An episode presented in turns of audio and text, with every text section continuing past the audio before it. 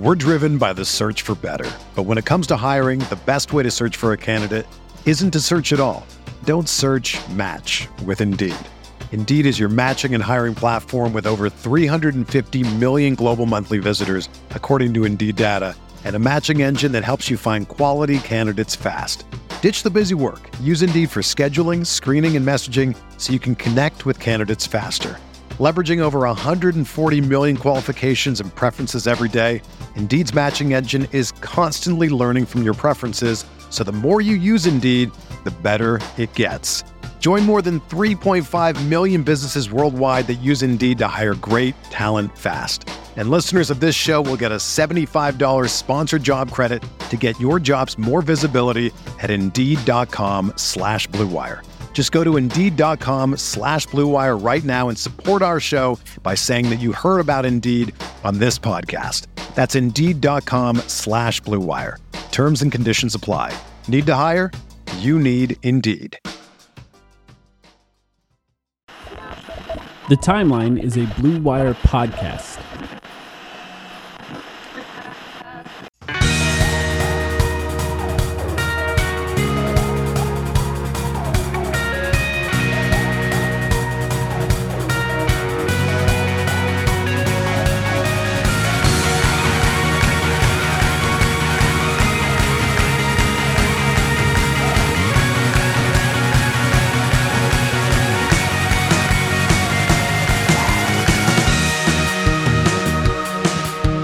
Welcome to the timeline of Phoenix Suns podcast. My name is Mike. Sam, you're here too. How are you doing? I'm here too. Uh, hope that doesn't disappoint you, man. Um, I'm doing well. How how uh, how are you? I can't imagine like Colin cowherding it by myself if you weren't here. Like if I had to just talk to myself for an hour. There's guys who do that, and I don't know how they do it. I can't. I've imagine done doing that. it by myself. I've done that before. Um, back in my college radio days, uh, but the comfort there was knowing that no one was actually listening. It was all for practice. So, if if it if it actually mattered, not sure I'd be able to do it. Yeah, it would be pretty hard. Shout out to anyone who is a solo podcaster out there because that shit is uh, that's tough. Yeah, really there's tough. been a few times where like one of us has dropped off and we had to finish a podcast on our own, and that was like five minutes of it. I think I, I think even by, by, the way, I think that I think I've only ever been the person who drops off. So you're saying it kindly there. That's true. That's true. Hey, so we have some news, and this is the time of year where we have actual news to fo- to actually talk about. And the first thing is, the, this is not Suns related yet, but the Utah Jazz are falling apart. It's official. The the implosion that I've been waiting for is finally there it is. It's funny to me when you sent me the outline. You were like, "All right, here's what we're going to talk about," and I saw that this was first, and I just started laughing because I was like, uh, "To believe that this is linked to the Suns in any way, we'll get there in a second. but to believe that this is linked to the Suns in any way requires some." Steps of separation uh Uh-huh. some some various layers Right. right. it's it's a conspiracy theory essentially it's you Of deal course. in conspiracy theories it's basically your segment of the week at this point It's that time of Your- year, yeah. your conspiracy theory, but I knew that it, it was just perfect that you wanted to start here to Right. dance a jig on the Utah Jazz uh, Jazz's grave, if Yeah. you will. So Yeah. go ahead. I, I give the I give the floor up to you to talk about it. Well, first, Quin Snyder quit. That's the first thing that happened. Which, uh, I mean, there were rumors about that like before the playoffs even started, which is always a good sign for a team that the coach has like let it be known that he no longer wants to coach there before the playoffs even start. And yeah, it happened. One of the rumors was that he was trying to sort of maneuver his way to the Lakers job. That part of the rumor appeared to not be true. That that happened after the Lakers hired their coach. By the way, Darvin Ham. We haven't touched on that, but not overly interesting for me just yet. but, but Quin Snyder, Me neither. Quin Snyder's gone. And then, and this is, I think, where, first of all, Quin Snyder being gone, I'm like, all right, it started. But the next step of it was directly from the man, Woj himself, reporting that Donovan Mitchell, and here's the quotes, is unsettled and unnerved and wondering what it means for the franchise's future, which is just, it's step one. It's step one of a player asking to be traded, a star player asking to be traded. The first thing is plant a little seed saying that you're not sure, you're not happy, You're a little upset, and this is genuinely after multiple playoff exits for a team, and that's happened multiple times for the Utah Jazz. And now it's begun with Donovan Mitchell uh, ask basically planting the seeds to to potentially ask to leave in the future. What do you think of that? Well, just from Donovan's perspective, real quick, before we even talk about who he is as a player, because I think there's a lot to dissect there as well. But just from his perspective, it makes total sense to be unnerved about the future direction of this organization, right? Given the playoff losses and given the fact we've talked about it multiple times before, you look at the Utah Jazz roster right now and forget the coaching thing for a second. That's weird too. But also, what's their avenue for improvement? I mm-hmm. mean, you know, they, They're all old may- too. Yeah. They're they exactly. I mean, Mike Conley is a, a a shell of his former self. Terrible in the playoffs. Absolutely horrid playoff run. Uh, Rudy Gobert. Maybe they're not tied to Rudy Gobert. Maybe he is that piece that they are willing to deal if it means that they can preserve a relationship with Donovan. But even him. I mean, look, you can get something back for Rudy Gobert. I don't doubt that for a second. It's just what exactly can you get and which exactly are the teams that are interested in a center of that particular play style it becomes a little more difficult. And if you're not willing as i've heard from some jazz beat writers in the past over the past several weeks as well if you're not willing to part with rudy gobert and you really still believe for some reason that donovan mitchell rudy gobert is the core the number one number two um, that i don't know gets you over the hump or at least puts you in contention then you're really fucked. Because now your options are uh, trading Bogdanovic for I don't know, maybe at best you can go ask Detroit Right. about Jerami Grant or something, but it's like you can swap in veteran wing pieces for other veteran wing pieces, but Mm-hmm. it just you know, it, it we talk about the flexibility that the Suns have a lot. We've discussed it a lot over the past several uh, several weeks with their Yeah. mid-sized contracts. Right. But it's also an advantage that we neglect to talk about with their prospects. Suns fans don't want to get rid of Mikal Bridges, Cam Johnson necessarily. Um, but the mere fact that they could makes it a lot more interesting the types of players that you can discuss the Suns potentially being able to acquire versus a team like the Utah Jazz. They just don't have many options right now. And so, yeah, I mean, Mitchell has every reason to be uh, unsettled, as the Hey, report says. And you didn't even mention the fact that him and Gobert appear to hate each other, Fair. which is like another level just added on top of this. Is that even if, for some reason, here's here's the dilemma, which of course this is going to lead into Sam and I uh, trading for Donovan Mitchell in just a second, of course. But here's the dilemma We're getting there. that, the Utah Jazz are running into at this point that there really is no way around. They have two star players who uh, just don't work for whatever reason, whether it be a personality fit or a basketball fit. You can say whatever you want about those two. One of them has allowed it to be known that he's unsettled and unnerved and wondering what it means for the franchise's future. And the other one is Rudy Gobert. So, say you you sh- and this is what they should do. Say you're on the team that Donovan Mitchell is the guy that you should keep just from a basketball perspective, makes the most sense for me. He's young, and Rudy Gobert is still a pretty good asset if you want to trade him.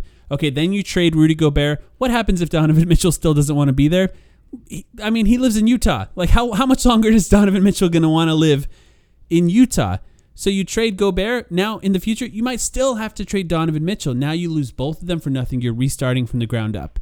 The other option is Donovan Mitchell asks out. I think that's the only way they're going to trade Donovan Mitchell at this point, publicly or privately. You can do things privately as well.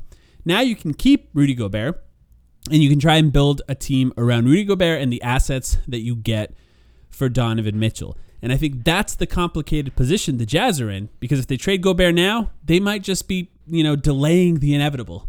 Whereas if they trade Donovan Mitchell now, at least they still keep a defensive player of the year caliber player in Rudy Gobert. who by all accounts wants to be there by the way i mean, I Yeah. mean, rudy rudy is absolutely um i guess there's a certain uh i'm trying to decide if i want to deal in stereotypes here or not there's a certain stereotype about european basketball players i think at this point this generation of european basketball players um, where we haven't seen an exception yet to be fair that they they are fairly loyal. You know, a lot of guys coming abroad are just happy to play in the NBA. They don't necessarily see the difference between a Salt Lake City and a Denver and a Milwaukee. they're gonna live. He's gonna live in France later anyway. Right. It- You know, at some you point know, he's leaving regardless of where he plays. to an American player, like eh, you know, I am. I realize I am generalizing here, but like if you look around the league, Luka and Giannis and Jokic and Gobert, like you see a trend with with all of the European Yeah. stars in this Dirk. league right now, where it's like the Dirk obviously being the classical example, Hakeem before him.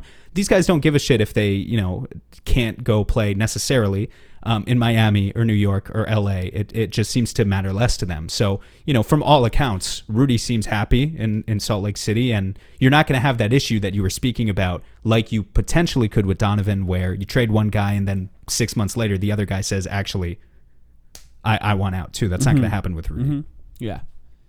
That and so what what does that mean? Well, how do the Suns trade for Donovan Mitchell? That's the question that immediately came to my mind. And look, I, say this often, longtime listeners know I've been trying to do this for a while. I've been trying to figure out a way to pair Donovan Mitchell with Devin Booker. You've never just- really put it out there in the open, though. I think I have in, in a like I guess the way that I often say it is I don't hate Donovan Mitchell. I just dislike Jazz fans, and if Donovan Mitchell ever asks for a trade, I would trade for him in a heartbeat.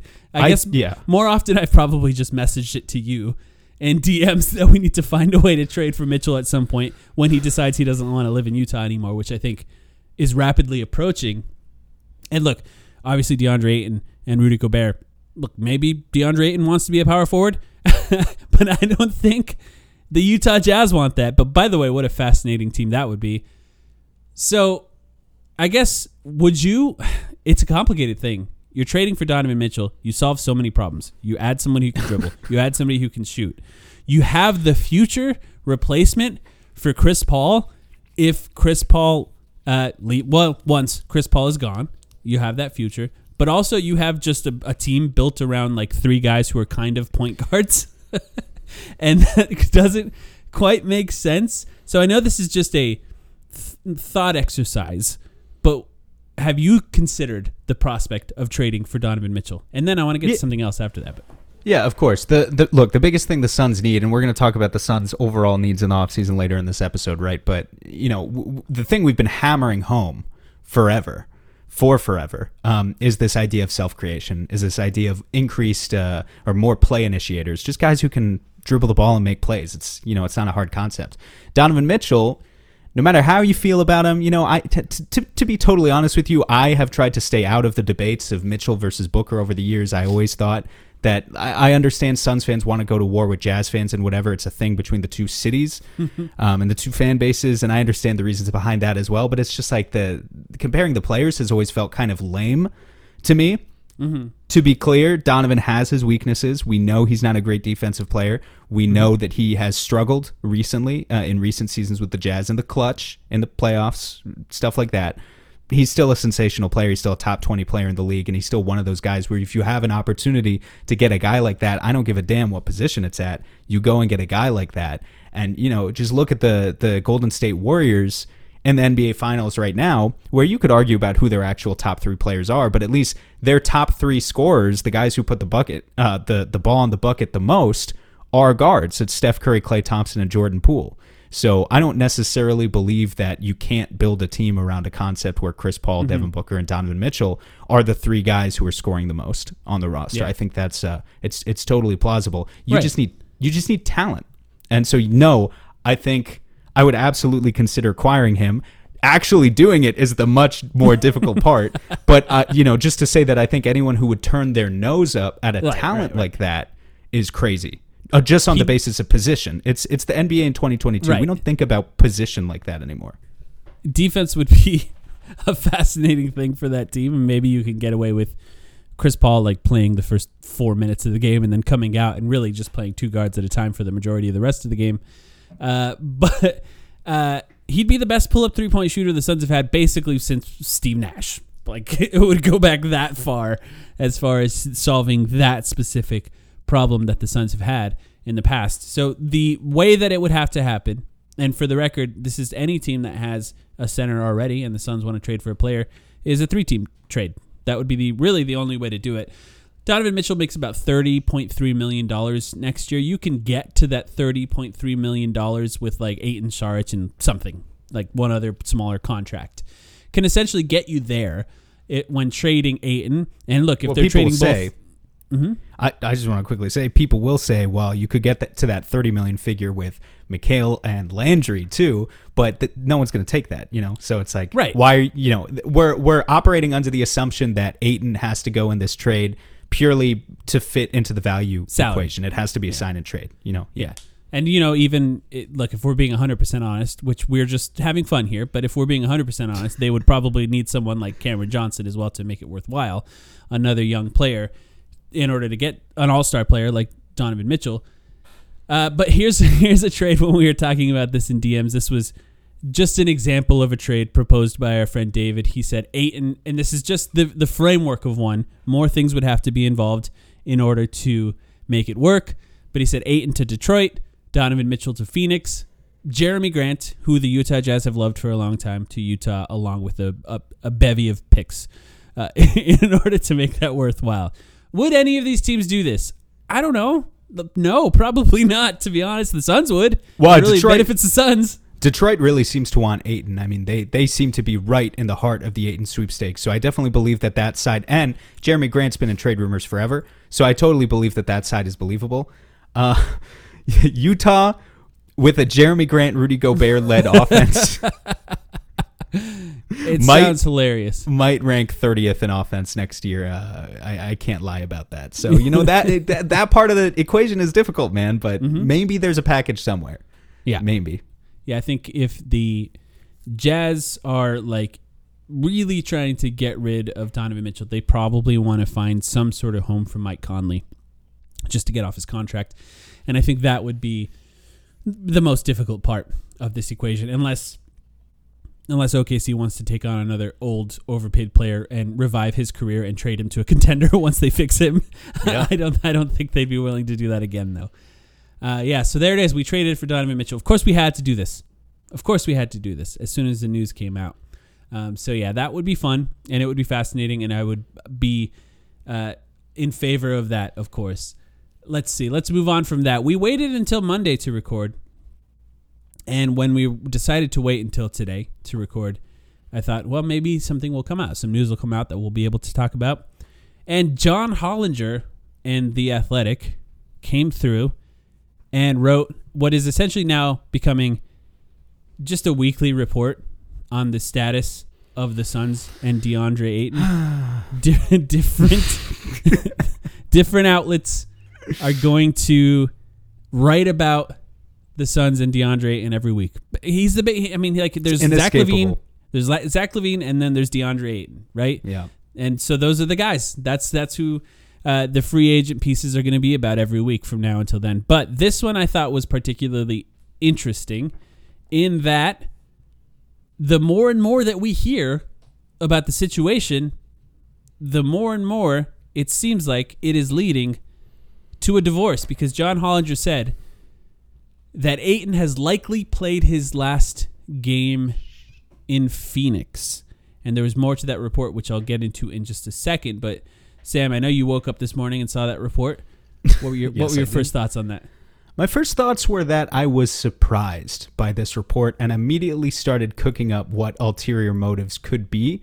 You know, it's smoke smokescreen season as well, so Mm-hmm, the entire summer is smokescreen season, as well as there's actually a decent amount of smokescreen coverage throughout the year between the off season and uh, Yeah. and the trade deadline. So Yeah. you always got to watch out for it. But um, I started thinking of ulterior motives, and and I guess my motivation for doing that was We covered the broad spectrum of possibilities a couple of weeks ago on our episode, just like kind of introing the offseason to folks, right? Like we talked about every single possibility of what the Suns could do with DeAndre Ayton, and as we discussed all those opportunities, that was our um uh, our episode with David.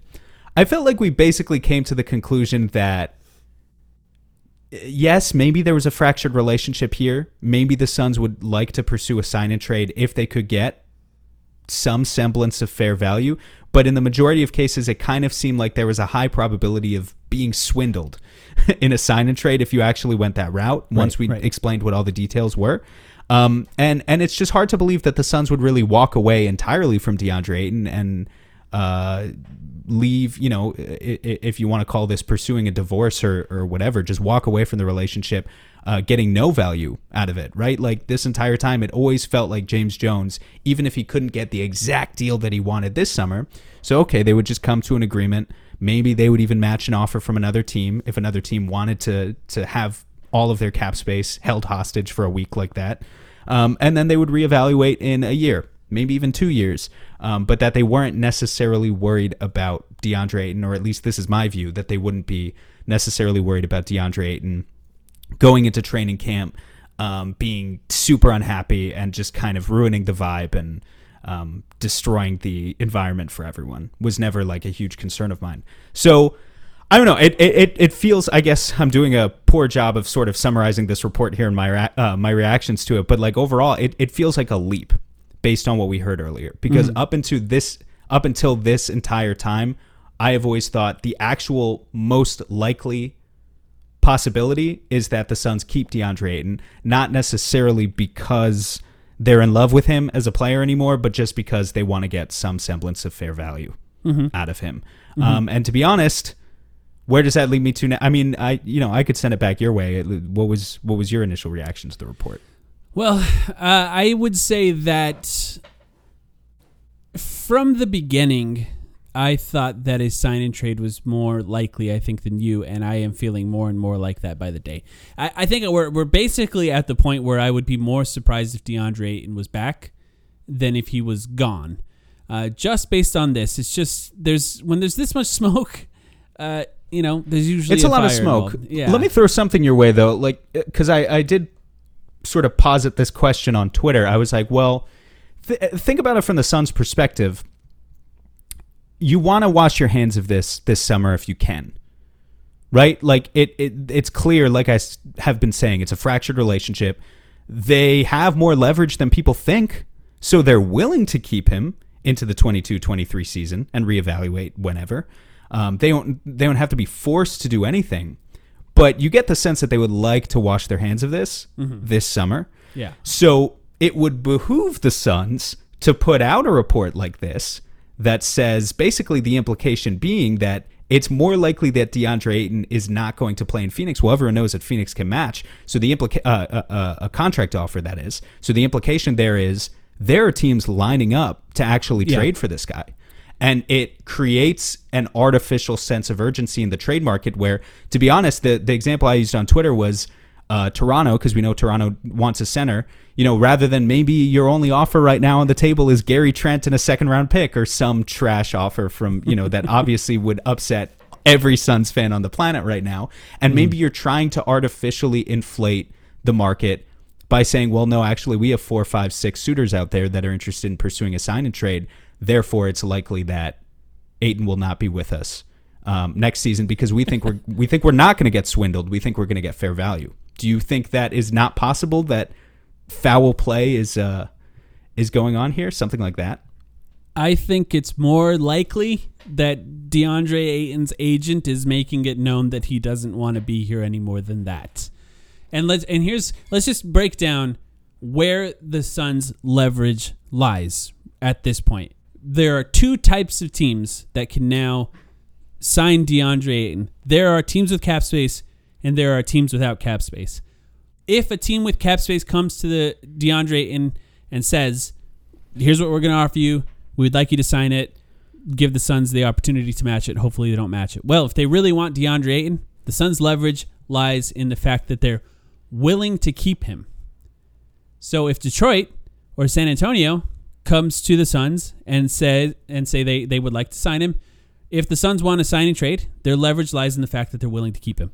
That means they can go to Detroit and say, look, before you sign him to that offer sheet, just give us Jerami Grant. You can have DeAndre in a signing trade. We won't match him. We'll let him go. You can have your, your star free agent that you're signing. Same with uh, San Antonio, which we'll talk about in a second because they were mentioned in the article. They can do the same with San Antonio because of the threat of them wasting their cap space on signing DeAndre into a, uh, uh, an offer sheet that ties it up for an extended period of time. And then on the other side of that, there are teams without cap space. And the entirety of that leverage lies in the fact that they just need the Suns to cooperate in order for them to even have the ability to sign him. So they have to make trades to do that. So from this perspective, I guess, looking at where the Suns' leverage lies, I don't see how this type of report ultimately benefits them. And one of the reasons was this specific quote that's in the article. This was uh, Hollinger talking. He said, I think the questions every team is asking are some version of what don't we know? Why is Phoenix hmm. reluctant to pay him? Is it just Robert Sarver being Robert Sarver? Or is there something else going on here? I don't see a specific reason for his value to be down beyond the question every front office will ask regarding what turned the Suns off. Hollinger And is asking that. That's that's his quote. Yeah. You got Can I give my reaction to that? Sure.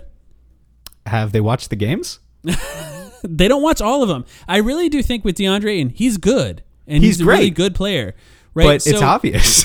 but you have to watch a lot of him to see the ebbs and and you know otherwise you just see box scores every once in a while you see he had a great game you go and watch the highlights of that game and you're like man DeAndre Ayton's putting it all together there's just there's so much more nuance to to DeAndre Ayton and his game and what could be possibly frustrating the Suns coaching staff than just checking in with the Suns like once a week like uh, these writers often do because how else you know the athletic doesn't have a Suns person once they fired Gina. Uh, so you know this is this is what we get. This is what we get. So I think you're right about that. But, but I guess my point is the implication that the Suns maybe don't want DeAndre Ayton hurts their leverage when dealing with a team like Detroit or San Antonio. You know, it's, it, it, Are we really at a point because because up until now I, I hear what you're saying. We've always operated under the assumption though that like in the first example you gave, teams with cap space.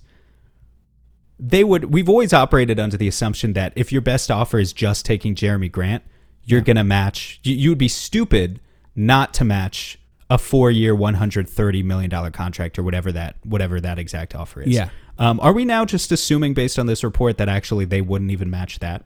That's that's basically where I'm at at this point. Mm. I, I, I crazy. like I said, I think I would be more surprised if he was back on a max contract than he's not. It's not to say that the Suns wouldn't do it because if the Suns are getting fleeced, which was part of this article, if the Suns are getting fleeced on any offers, then yeah, they'll just take him back.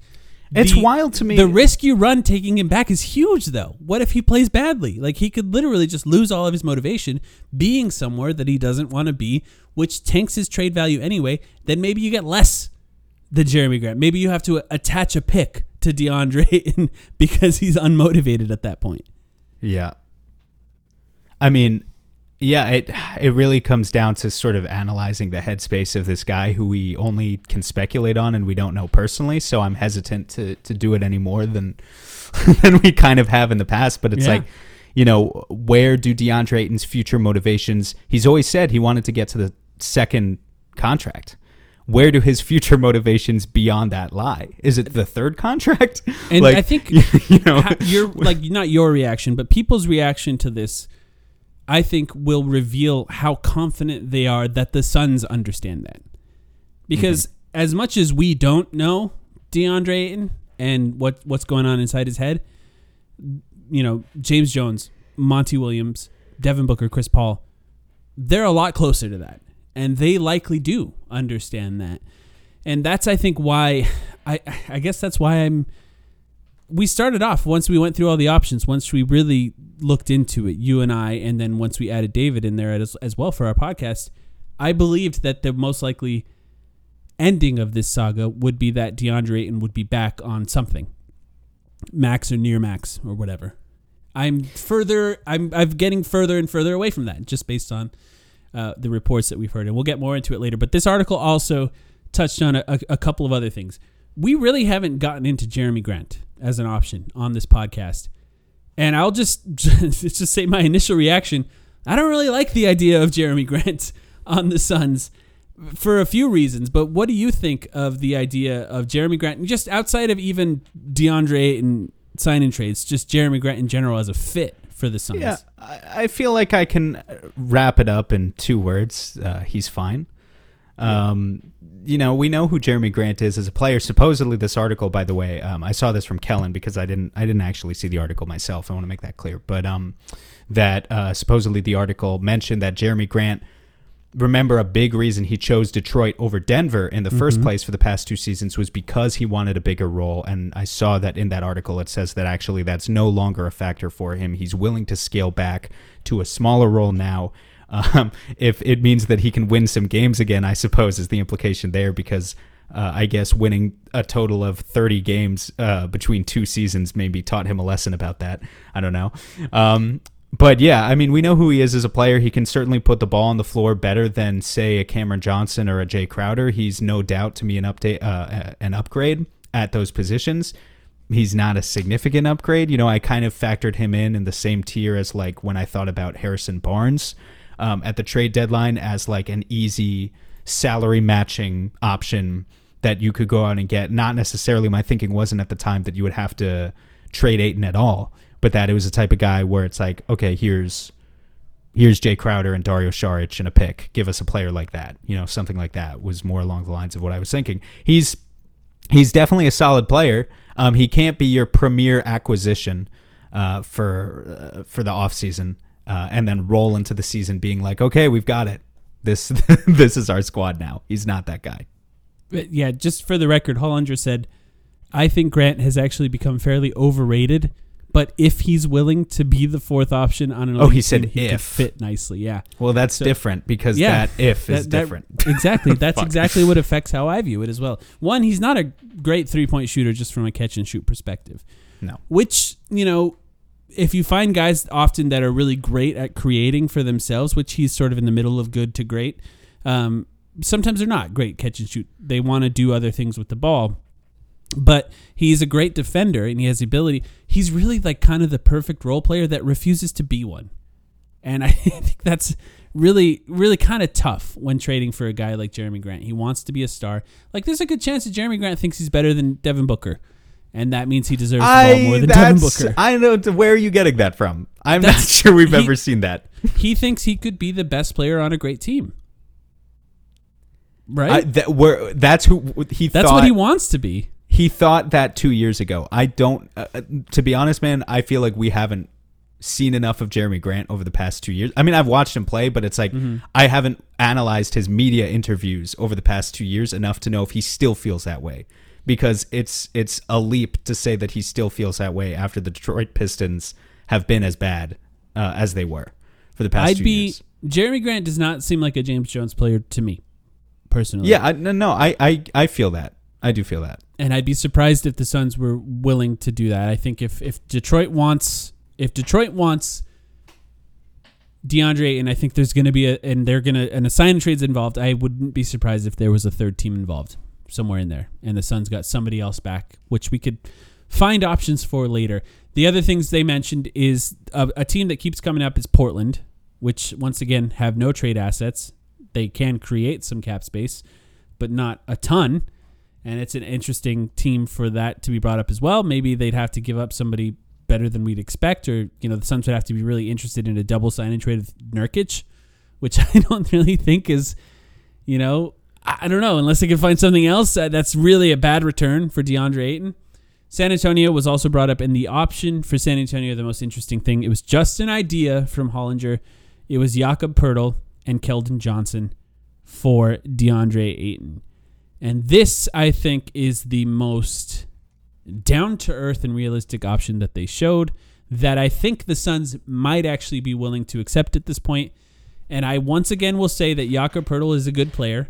Keldon Johnson is fine. I think people really don't have any idea of how good Jakob Poeltl is because nobody watches the Spurs.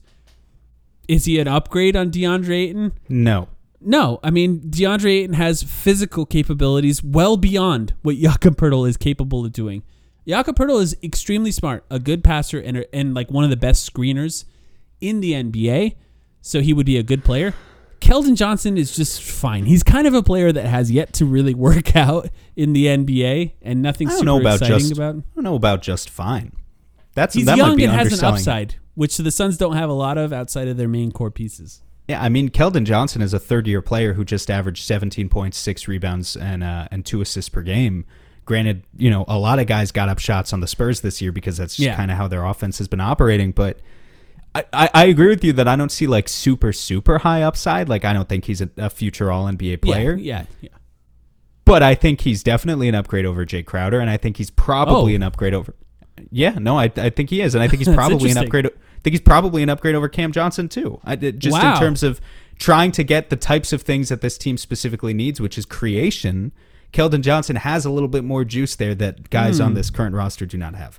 Maybe Um, I need Jakob to look into I appreciate Jakob your Poeltl, by the perspective way. there. Mhm. Yeah, well, it's the, yeah. I mean, that's It's just how I different feel. than I- mine, so I'm gonna have to look into how I feel about Keldon Johnson a little more. I need to look. I need to look into it more too. For the record, it's not like like this proposal. I just saw it come up today, and so these are my basically my instant reactions. But um, Jakob Poeltl, I think, yeah, I, I feel like I'm with you. He's an above average starting center. He's not amazing, but he's he's above average at this point. There are extremely smart people that I converse with that are really high on Jakob Poeltl to an extent where I had to ask them again, wait, is he actually good? you know? Because I don't watch enough. I, I truthfully don't. But the people I trust often talk about just how good he is, and the a lot of the advanced numbers are really high on Jakob Poeltl. The I mentioned this to you guys. I don't know if I mentioned this on a podcast yet, but the B-ball index came out with like a screener grade for the first time ever. Grades screeners in the NBA. Jakob Poeltl was the best screener in the NBA by their metric, which is just a surprise to me. And it's kind of fascinating considering he plays with a lot of players that struggle to create off screens.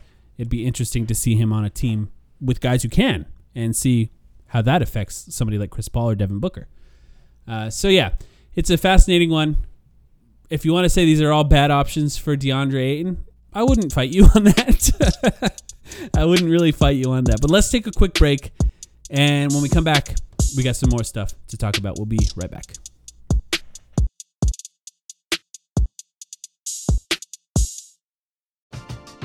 We're driven by the search for better. But when it comes to hiring, the best way to search for a candidate isn't to search at all. Don't search match with Indeed.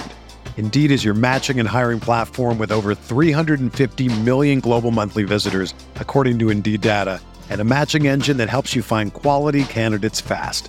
Ditch the busy work. Use Indeed for scheduling, screening, and messaging so you can connect with candidates faster. Leveraging over 140 million qualifications and preferences every day, Indeed's matching engine is constantly learning from your preferences, so the more you use Indeed, the better it gets. Join more than 3.5 million businesses worldwide that use Indeed to hire great talent fast. And listeners of this show will get a $75 sponsored job credit to get your jobs more visibility at Indeed.com slash Blue Wire. Just go to Indeed.com slash Blue Wire right now and support our show by saying that you heard about Indeed on this podcast. That's Indeed.com slash Blue Wire. Terms and conditions apply. Need to hire? You need Indeed. Hey, it's Kaley Cuoco for Priceline. Ready to go to your happy place for a happy price? Well, why didn't you say so? Just download the Priceline app right now and save up to 60% on hotels. So, whether it's Cousin Kevin's Kazoo concert in Kansas City, go Kevin, or Becky's Bachelorette Bash in Bermuda, you never have to miss a trip ever again. So, download the Priceline app today. Your savings are waiting. Go to your happy place for a happy price. Go to your happy price, Priceline.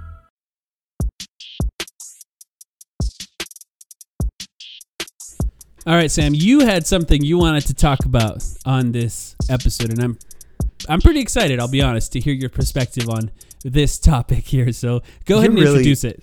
Well, you're really overselling it now because it's it's not going to be anything crazy like that. This is just Right. a little little few minute bridge segment. But I, I I guess I wanted to start with there were some interesting tweets this week. For those of our listeners who are not on Twitter, I'm sorry. You probably don't find analysis of tweets all that interesting, but maybe you find it interesting to at least analyze what the actual players on the Phoenix Suns are saying. And the primary mode of communication that they use for that is Twitter. So we're going to analyze a couple of tweets that came out this week uh, because I think they're interesting and, and, and just how we got here. Did you? I, I guess we didn't talk about this before the episode, but Mike, did you listen to the uh, to Mikal Bridges on the JJ Redick podcast talking about what happened in Game Seven? I uh, have yet to hear. I have yet to hear the full segment. I have seen a few of the YouTube segments that they put on YouTube, but uh, yeah, he did seem to. Bridges has been. Bridges is the most active Suns player on Twitter, right? Oh, absolutely. Uh, It's it's not even close. Um, but but there's specifically something that happened this week, and and and it was Mikal going on that podcast that brought up this idea for me, where I wanted to ask you a couple questions about it because.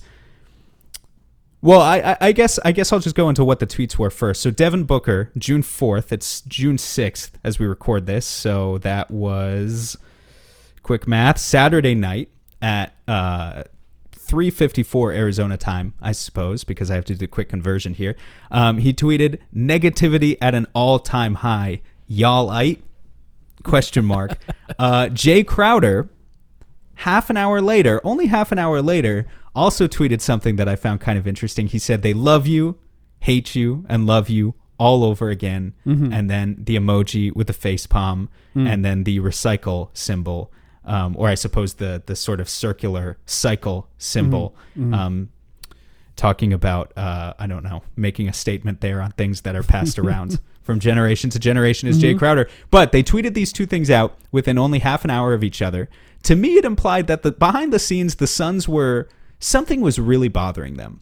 Like this, this felt like the sort of thing that they were talking about, maybe in a group chat. And a couple of them decided, a couple of them who are not Mikal Bridges, who are not, you know, openly going to Twitter all it the might time. be Mikal Bridges in there too, right? De- I mean, Devin Booker uses his Twitter. Jae Crowder uses his Twitter, but it felt like some- they just really had to get the word out there about something. And Devin Booker, kind, I just thought it was interesting that here we are, three weeks removed from the most embarrassing loss in franchise history, and Devin Booker is trying to pull back a little bit on the negativity, and he's obviously trying to en- enjoy his offseason to an extent um, and move on.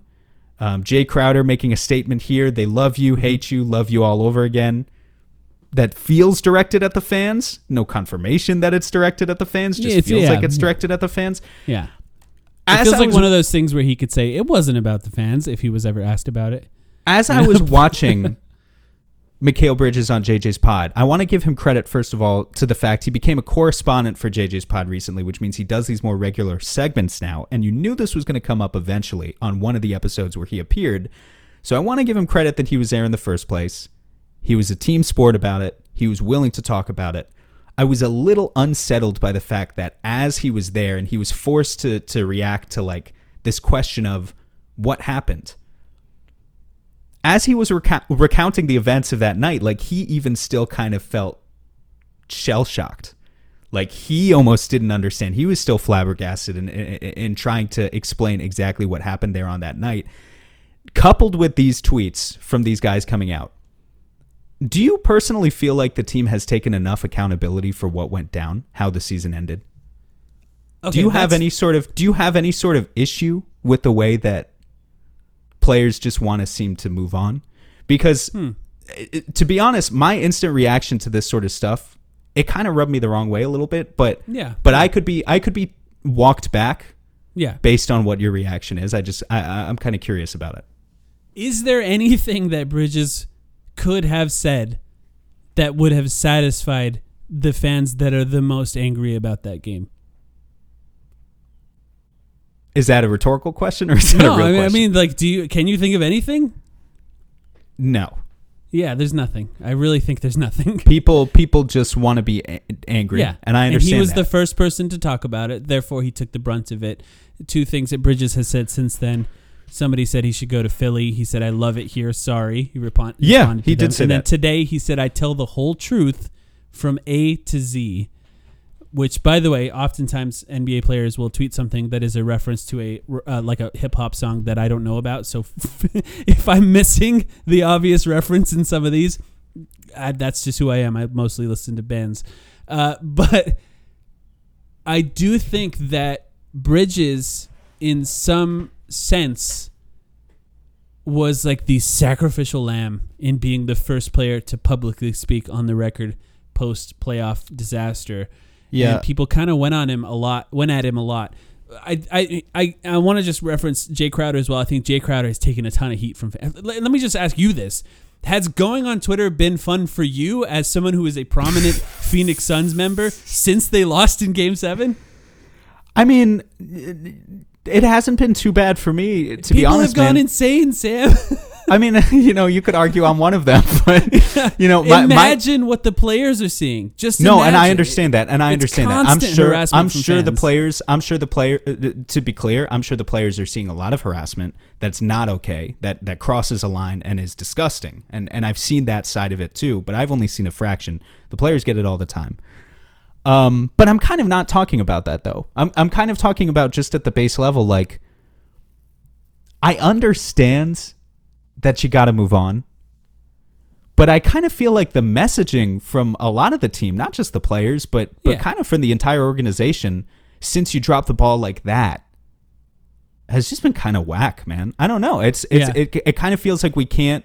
Like I, I don't blame anyone for still being angry at this stage in the offseason. I I, don't blame anyone for, for having not fully processed the grief, and it hurts even more when you feel like these guys course. maybe maybe they don't actually care. Yeah, and yeah, and to be fair, I've I'm just not as overly emotional in general, so maybe it's a little different for me. But uh, my reaction to the negativity at an all-time high tweet by Devin Booker was less so uh, one of like I don't know anger, embarrassment. I don't know how Suns fans react to that. It was more so like trying to think why would a player be less negative at this point of the offseason than the fans are because the players often know more than the fans do. And there's a couple reasons, right? They maybe uh, fully understand the extent to, of the injuries that the players were dealing with that we don't fully understand or other things which have been floated out there that could have been going on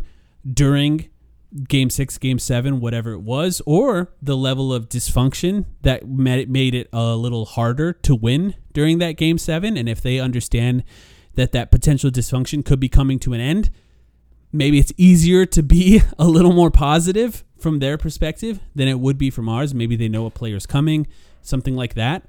That was my first reaction. Or maybe there's a possibility, maybe they're happy a player's leaving.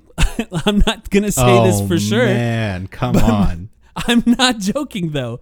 I'm not joking. If DeAndre Ayton was incredibly unhappy with his role in Phoenix at the end there, to an extent that we do not understand, to a point where it was bothering the locker room, which for the record, if you want to put it on DeAndre Ayton, fine. If you want to put it on Monty Williams, fine. If you want to put it on James Jones, fine. If you want to put it on Devin Booker or Chris Paul, that's probably where I'll start to disagree with you dramatically any any other place you could feel free to put it at but there could have been dramatic dysfunction that now could be coming to an end that we don't we're not fully aware of because once again i Um, don't think it benefits the suns to allow that stuff into the light I'm going to offer up a third explanation, which I think is simpler. These guys get paid. See, that's true They get paid regardless. And Yep. you know what? I can't say I honestly blame them, you know. Mm-hmm. Just just because again, this is where I'm talking about like yes, I'm a fan, yes, I have fanatic feelings sometimes, but I try very hard to distance myself from, you know, the crazy people on Twitter who just like harass people. Obviously, that's not okay.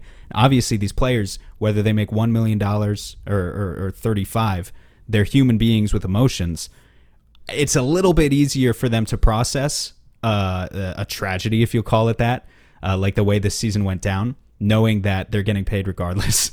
And it is a job for them at the end of the day. And, you know, I do, I guess I just come back to that and I wonder if that's maybe, maybe that's all there is behind this. And that's why it's so easy to explain away is it's just, you know, it's not the job for fans. We're just, we are just crazy people by design who watch this product and will yell about things into the void for the next four months, regardless of what the outcome was. Um, whereas if you're a of- player, it's a little bit easier to move on. speaking of getting paid devin booker today said i don't do deals. I do shit i like. I'm not sure what that means.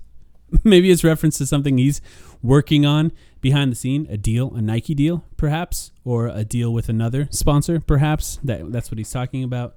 Or maybe he didn't like the way somebody mm, perceived one of the deals that he does have. By the way something else that happened on twitter that i was like all right cut it out uh, was eddie johnson fighting with kevin durant He wasn't fighting. he was baiting him He, he, he baited Kevin Durant. Look, I Yeah. found I found myself hoping that EJ would get hacked and start selling PS5s again. I'm like, don't ruin this. Don't ruin this for us, EJ. we're trying to get Kevin Durant to want to come to Phoenix. Well, he now's even- not the time to start your serious radio battles with Kevin Durant. He even he was just you know he was he was walking the line sort of where he was like, hey, I'm a former player too, yada yada, but also like.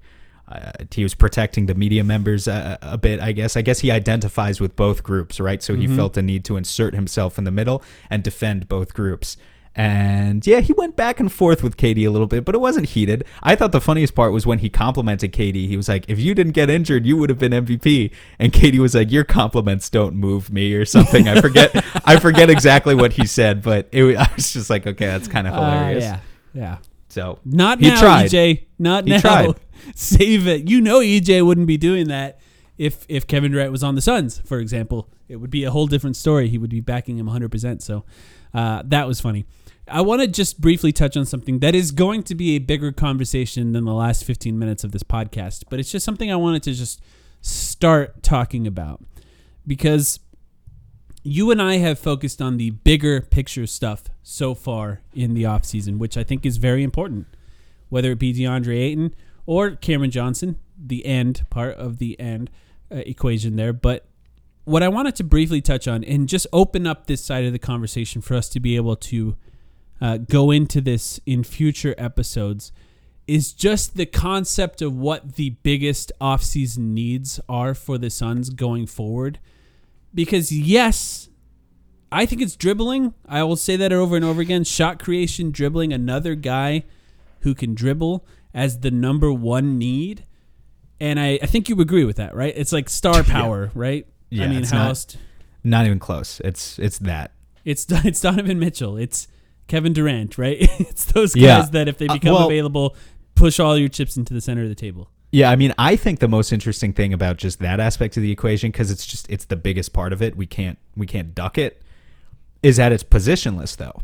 Like as we explained at the beginning of this episode, it could be Donovan Mitchell and it could be a third guard. In my view, it could be another center who plays out of the short roll and breaks plays down. Um, it could it would be great if it was a wing, obviously, because I think that would be the most natural fit into just what the roster looks like. But it doesn't necessarily have to be a wing. So I think the biggest things are it has to be a shot creator who provide who can play make a little bit can be a tertiary playmaker doesn't need to be a five six seven assists per game guy in my view just needs to be able to move the ball around a little bit and put pressure on the rim is a big thing for me Right. um, if I had the choice between a guy who is just a shooter, but like a, a quasi star, versus a guy who who really slashes, gets to the rim, I'm going to prioritize the latter in this offseason. And maybe that's just my outlook on things, and other people can disagree. But rim pressure is is huge for me this summer when we talk about star power specifically. The Suns finished 27th per game this season. Uh, in in sorry, they they finished 27th in free throw attempts per game this season, and that's just it's unacceptable at this point. I think we've seen two playoffs in a row that you would really, really benefit from just forcing the issue a little bit and developing a bread and butter offense that, yes, you want shot creation in general, but you really want a guy who can just make life easier for you in the playoffs. And um, part of that is getting to the free throw line. So that's, that's Yeah. a huge thing for me. Yeah. I I uh, I agree with that. It sounds like you're describing Julius Randle, right? Um, I, you know what? Actually, how many free throws? Julius Randle, for Six, the record, right? I think. He averages more. He averages substantially more than Ayton, but he's not like he's not the first name that came to mind. No. with that The- we've talked about Julius Randle in the past I- anyway. So the reason I brought up Julius Randle, we have yet to talk about him really on the podcast. Um, I, uh, I, it was a reminder of what the offseason was to me when I saw that my response to you about Julius Randle was screenshot and then posted out of context on Reddit as like the Julius Randle idea being my idea. yeah, and then I saw that. I saw that too. Actually, people taking funny. aim, people taking aim at that completely out of context, which I thought was funny. But here's the truth about Julius Randle: I'm not really on board with the Julius Randle idea. I think you and I were kind of having fun that day, but I do think that I could be. I could get behind it, but yeah, I do going. think that bringing up the idea of Julius Randle is just to illustrate, I think, the extent to which the Suns have a shot creation problem. That even somebody like Julius Randle would be an upgrade on their third shot creator on the Yeah. Suns. And, and, and, and it would, I think, benefit the Suns in the postseason. Now, I'll say this there's a chance that the Julius Randle team that I, I made up on Twitter, which was Chris Paul, Devin Booker, Mikal Bridges, Julius Randle, Myles Turner. Right, this was just a thrown out idea. Would win less games in the regular season. I think it's probably likely that they would because the pieces don't fit exactly perfectly the way this current Suns team did.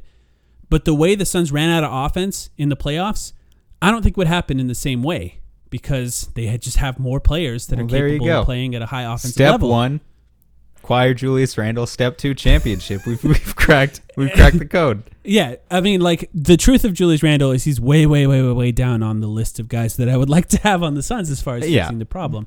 But it's just, I think it was a good example to illustrate. I think the the issue with shot creation that the Suns are facing, and that's number one. But then I want to talk about what happens after that. You talk about rim pressure. That was one of the ones I had as well. Sure. But I think you're right that the ideal situation is those two are one. I mean, right? it would be cool. it, it would be cool if we could get like a sixth man who puts a ton of pressure on the rim. It's just a lot harder to find, and especially if we're going to talk one of these weeks uh, uh, as as June winds down about like who the Suns could get for their taxpayer mid level exception in Right. free agency or whatever. It's like it's kind of unrealistic to think that you could get a guy who gives you five six free throws per game off the bench doing that. So it, you know, it probably needs to come from some sort of borderline star player. Yeah, I think I agree with that. And uh, yeah, I think the six man thing is is a fascinating one because I think that is the other need that the Suns have at this point. They they I, like the idea that they can once again rely on Cameron Payne. My confidence in that has been eroded pretty Entirely dramatically. shaken. I would Yep. say too. And I think you can even think about it this way that there were points of Cameron Payne's tenure with the Suns so far that started in the bubble where we have breached the subject of him starting for Chris Paul after Chris Paul is gone. Now, if your confidence in Cameron Payne has eroded, then that leaves two holes. One, the six man, who's handling the offense when the the other guys are off the floor, or at least one of them's off the floor. And two, who can be that future guy for Chris Paul? Because right now is when you should start looking for that, and that means maybe potentially taking a risk, like they did with Cameron Payne, and finding a guy who maybe didn't work out that well. Uh, names that we could come up with in the future, but the idea of a future point guard for the Suns, somebody who could potentially start games for the Suns this year, I think is still a massive question mark for the Suns, and I think they're going to have to find a way to address that this offseason. I don't think they should wait on that because it's going to be a problem if they wait on that. Do you agree with that? As I was listening to you speak, I was just hit with this immense feeling of sadness, knowing that the Halliburton whiff is going to stick with this franchise for a long time, man. That would mm-hmm. have been. I know I'm beating a dead horse there, but holy shit! like as when you really lay it out like that, botch that one. Um, yeah, they, yeah, it's going to be tough. I, I, I mean, I don't really know if you can go into this offseason thinking that you're going to get a Chris Paul replacement. Um, you can't really replace what Chris Paul does at the point guard position, which is why for me I'm trying to focus as little as possible, honestly, on on replacing Chris Paul specifically, because maybe we've talked about in the past. I know things didn't end great. I know people are in their feelings about Chris Paul right now. I understand all of that too. But he could maybe be the John Stockton figure who plays until he's 40 years old and continues to give you 10 and 10 in 26 minutes per game. I would not rule out that possibility for Chris Paul to be able to do that. He's at the, more like at- Jason Kidd on the Mavericks. Is the right at the point guard position, which means the issue isn't so much replacing Chris Paul in the immediate future, but again, it's it's a question of star power. It's you know let Chris Paul be the third or fourth option in the offense while someone else takes the reins, and that person just needs to be playing at a different position. But yes, um, to address the the overall point, need a Cam Payne slash Landry Shamet replacement, someone who can just reliably come in, be the third guard, um, give you a little bit of combo guard scoring and playmaking. It's going to be huge. It's going to be huge because uh, Have I have no no confidence in Cam Payne right now. Have you even approached the subject of replacing DeAndre Ayton if he gets traded for a non-center? Because there is a, there is a possibility. There's a scenario for the Suns where Oh. DeAndre Ayton leaves in a signing trade for a wing or for something else, a guard or whatever, Right, for sure. and now the Suns have a hole at starting center. Yeah, it's yeah. That no, that's a great point. That's the other thing that I had written down here. Um, I think it would actually it it's going to come down to how you feel about your philosophy and in team building because I think we're going to get to this in a future episode. So I'm not gonna I'm not going to reveal all my names right now. If you look at the free agent pool, what I will say is there are like as many as maybe six to eight guys, six to eight names that I saw that you could trick yourself into thinking that well that's a starting center. It wouldn't be a good starting center. Uh, it absolutely would not be a good starting center. But there are names who are better than JaVale McGee and Bismack Biyombo. And I, th- I do believe, by the way, even JaVale McGee and Bismack Biyombo could eat up minutes in the regular season at least, and they'd be fine. But there are names, and like, again, to use the Golden State Warriors example right now, if you believe firmly in the strength of the rest of your roster, maybe you can win a championship with Kevon Looney starting at center. You know, maybe it's not that big of a deal. So, by the way, Kevon Looney is a free agent this uh, this summer. So there's hi- there's him, and there's a lot of other names who it's like you would have the 25th best starting center in the NBA. Maybe you could get away with that. Otherwise, you're gonna have to look at the trade market, obviously, um, in terms of like you know, then Yeah. it comes back Yep. to the sign and trade options and stuff like that. Sign and trade options. Jake Another guy- you know, Dario another guy that we- picks. Yep. Another guy that we very briefly talked about, Dario Saric. Can he come Yeah. back and be a starting center? I, Would you want to do that? I think is a question. I am going to be honest. I'm not comfortable with that. Uh, neither am I. It's- I, I don't it- think that would be good, but hey, it's an option. I like Dario Saric as a backup center. I still think that's a good position for him to play, but just imagining him trying to guard Embiid or Jokic, you know, on, on, and even like Anthony Davis, if you get matched up against Anthony Davis, that's kind of a disaster. So I think I, you need I really think uh, our friend Zona, who's been on the pod before, said it best. I saw he tweeted out today that no matter how you feel about DeAndre and the player, no matter how you feel about the proposition of giving him a max or not, if he leaves, if this Hollinger report is true, there are things that Suns fans took for granted Yes. about his game, which will be instantly clear no matter who you replace him with at the center position, but especially if you try and replace him with Dario Saric, JaVale McGee, Kevon Looney, who be it. There are things that would be very obvious from Mm-hmm. game one of like, oh shit, we don't have, Yes, we don't have, fascinating. we Right. don't have the the guy can- traditional big man role that he doesn't like. Those are the Yeah. things that the Suns would be missing. Yeah, Truthfully. we don't we don't have the sixty percent hook shot anymore. We don't Right. have the guy who can who can hang with Jokic or Embiid for thirty five minutes and not Yeah. get in foul trouble. None of that. All of that's off the table. falling over. Right. Yep, there would be there would be a lot missing, and so it's not so much that you can like if they go this route, you can't replace DeAndre Ayton at center. You just can't. It needs to be a good enough acquisition at one of the wing positions. If you get KD, you know, for instance, then it doesn't really fucking matter, in my opinion, if you get Kevon Looney at center because you got Right. KD. So it needs to be the the acquisition elsewhere needs to make up for the loss, and Yeah. time will tell. Yep, I think you're right about that. Is there any other specific need that you want to touch on now before we end this one?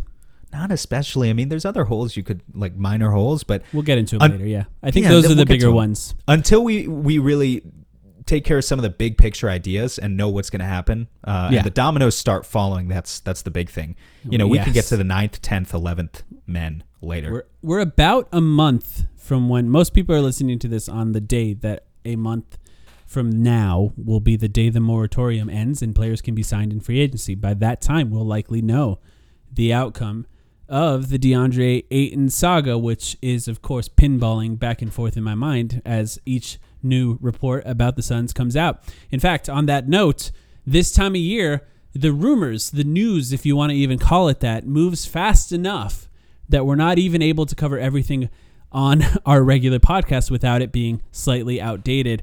And I say that to say that we did not touch on OG Anunoby in this episode, which is somebody that the Phoenix Suns could potentially trade for if the rumors that Jake Fisher put out there uh, that he's unhappy in Toronto and Toronto's interested in DeAndre and are true. But we did cover that on our Patreon episode. So if you're angry that we didn't cover that, you can still hear it on our Patreon if you sign up for our Patreon. We touched on OG Anunoby for about a half an hour and the Toronto Raptors from all perspectives as far as a potential trade partner for the Suns. Just feel free to sign up for that if you want to hear that. That's patreon.com slash the timeline. I have a feeling stuff like that might be happening during the off season where things will change fast enough that we won't be able to cover everything on our regular week weekly episode until it really slows down right before the season starts. Uh, but we appreciate you guys for listening to us in this episode. We appreciate the patrons as well. Don't forget if you're a patron, you can sign up for our Discord and join us there as well. We'll be back 200 very very people. soon. 200 people yeah. in the discord already It's pretty awesome. Thank you and guys. they're all stunningly attractive. of course.